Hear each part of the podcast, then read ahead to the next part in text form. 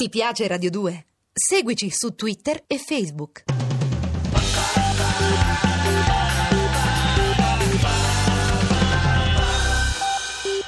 Radio 2 presenta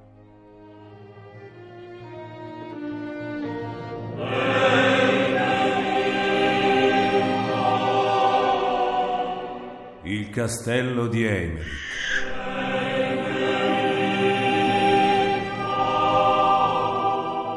Di Valerio Evangelisti.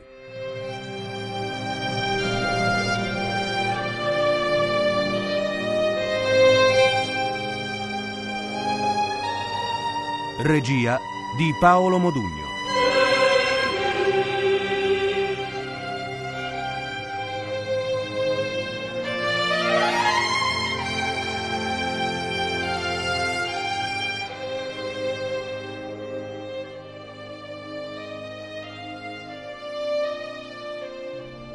Nona puntata.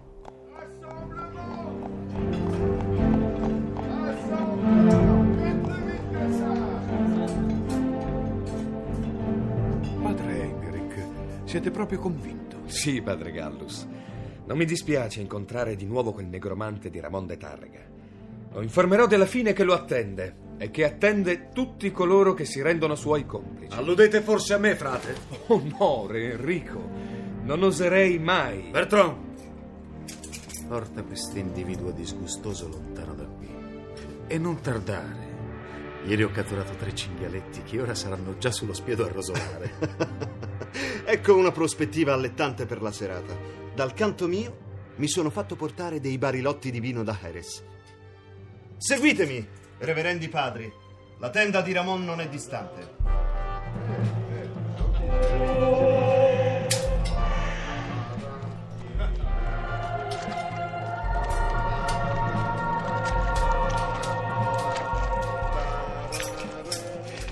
Dovete scusare Enrico, signori inquisitori.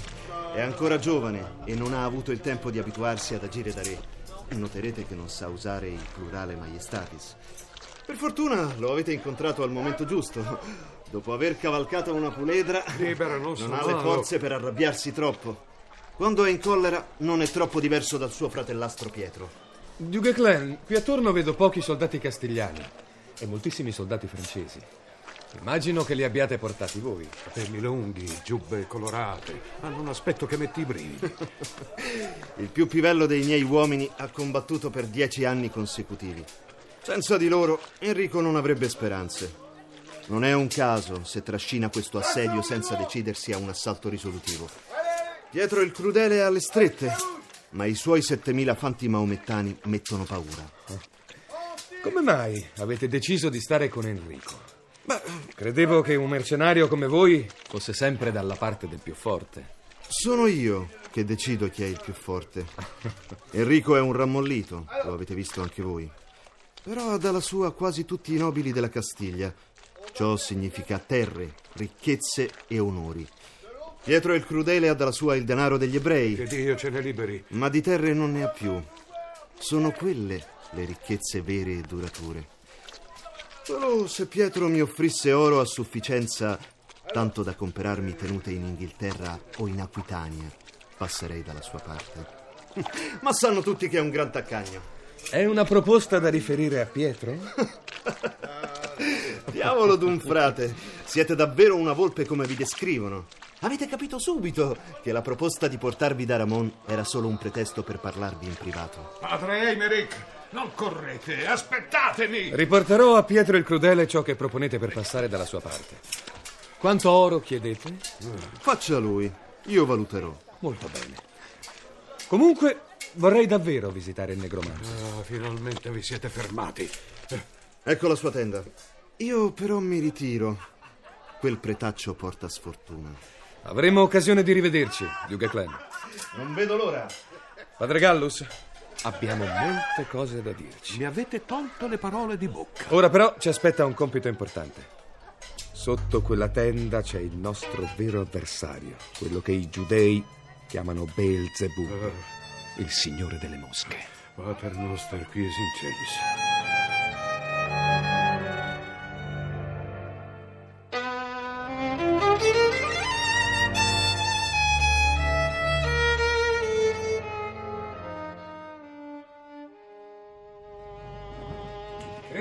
Due ci conosciamo, Ramon de Tarrega. Vi ricordate di me? Oh, certo. Come avrei potuto dimenticare il mio persecutore? Padre Nicolas Eimerick da Gerona, inquisitore generale del Regno d'Aragona. Cosa fate qui a Motiel? Siete fuori dalla vostra giurisdizione. Cosa faccio qui non deve interessarvi. E la giurisdizione di un inquisitore si estende a qualsiasi luogo in cui il demonio trovi complici e servitori. Allora avete davvero sbagliato posto. Credo di conoscere anche l'uomo che è con voi. Non siete padre Gallus di Neuhaus, l'esorcista? Fa piacere vedere tre confratelli riuniti sotto la stessa tenda. Non chiamateci confratelli. Voi non indossate più l'abito domenicano. Il nostro ordine vi ha espulso. Sospeso, non espulso. Tutte le mene di padre Eimerick ai miei danni finora non hanno avuto successo. Nella Chiesa sono in parecchi a sapere che ciò che faccio è perfettamente lecito. Altrimenti Cristo stesso sarebbe colpevole di necromanzia. Non bestemmiate, demonolatra! Mea colpa, mea colpa, mea massima colpa. Cristo non ha mai invocato il diavolo. Voi invece lo adorate. Insistete con questa menzogna. Evocare i demoni e costringerli ad agire per il bene non significa affatto adorarli. Padre Gallus fa la stessa cosa quando cura gli invasati. Che cos'è l'esorcismo se non una costrizione esercitata verso i diavoli? Miserabile. Non osate tentare simili paragoni. Guardate che noi possiamo... Non potete niente. Né qui né in Aragona. Qui mi protegge il principe Enrico, là il re Pietro il cerimonioso. Ma ciò che mi protegge è soprattutto la coscienza di servire Dio in obbedienza alle scritture. Già, le scritture. Vedo che la vostra tenda è piena di libri sacri, Ramon. Il vero dragone rosso. Il vero dragone rosso. Ottima lettura. Eccellente. In effetti.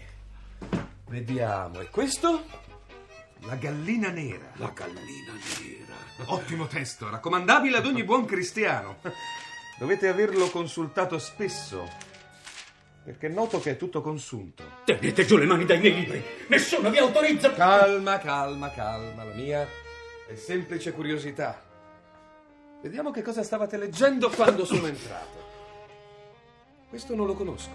L'Emegeton, o piccola chiave di Salomone. Le Megaton. Che cosa vuol dire l'Emegeton? Nulla che vi possa interessare! Ridatemi questo libro! Ridatemelo, chiamo i soldati! Padre Elmerick, vi ho lasciato entrare nella mia tenda, ma non vi permetto di frugare fra le mie carte. Ho libri che in mani profane indurrebbero al peccato, ma io sono un religioso. Vogliate ricordarlo? Non ne dubito. Ma mi chiedo quale religione professiate voi, ex giudeo. Vedo qui intorno turiboli, paramenti ignoti, polveri per fumigazioni, oggetti inconsueti per chi è qui in veste di consigliere spirituale. Mi domando quali siano i servigi che Enrico di Trastamara si aspetta da voi. Se scagliare i demoni contro Pietro il Crudele oppure invocarli a propria protezione. Non vi riguarda. E comunque sappiate che i demoni che cercate non sono qui. Non ne sono così certo. Venite dal castello, scommetto. Non vi avete visto nulla di strano. Oh, abbiamo visto di tutto.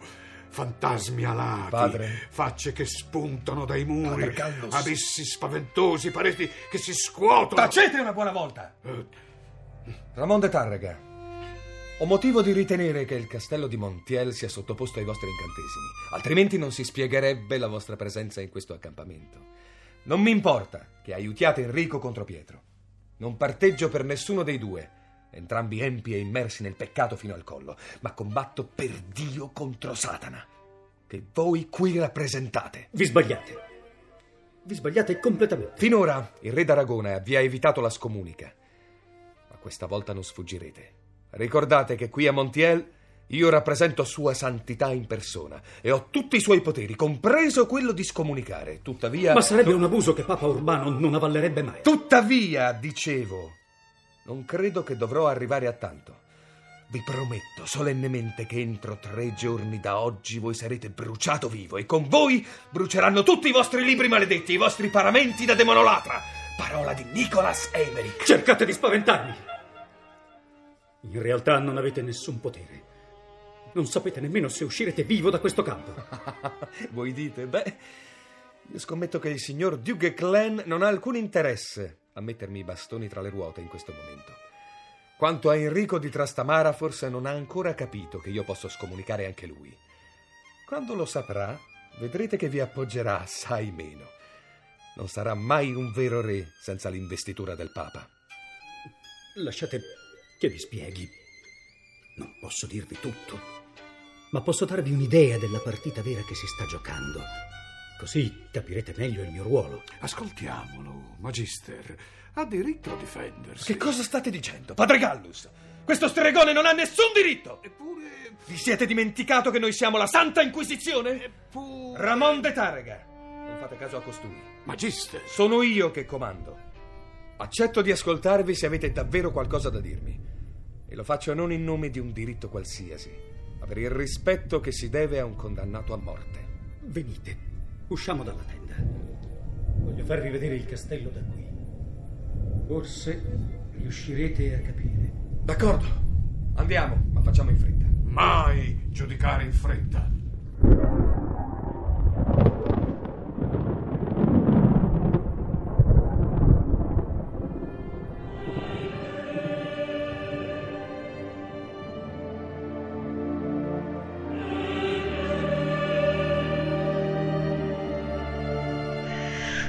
Il castello di Emily.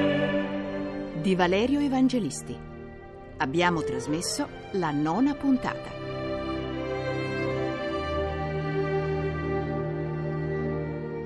Personaggi e interpreti: Gallus Gigi Angelillo, Eimerick Gaetano Varcasia, Enrico di Trastamara Enzo Avolio, Duguesclin Riccardo Rossi, Ramon de Tarrega Luciano Roffi.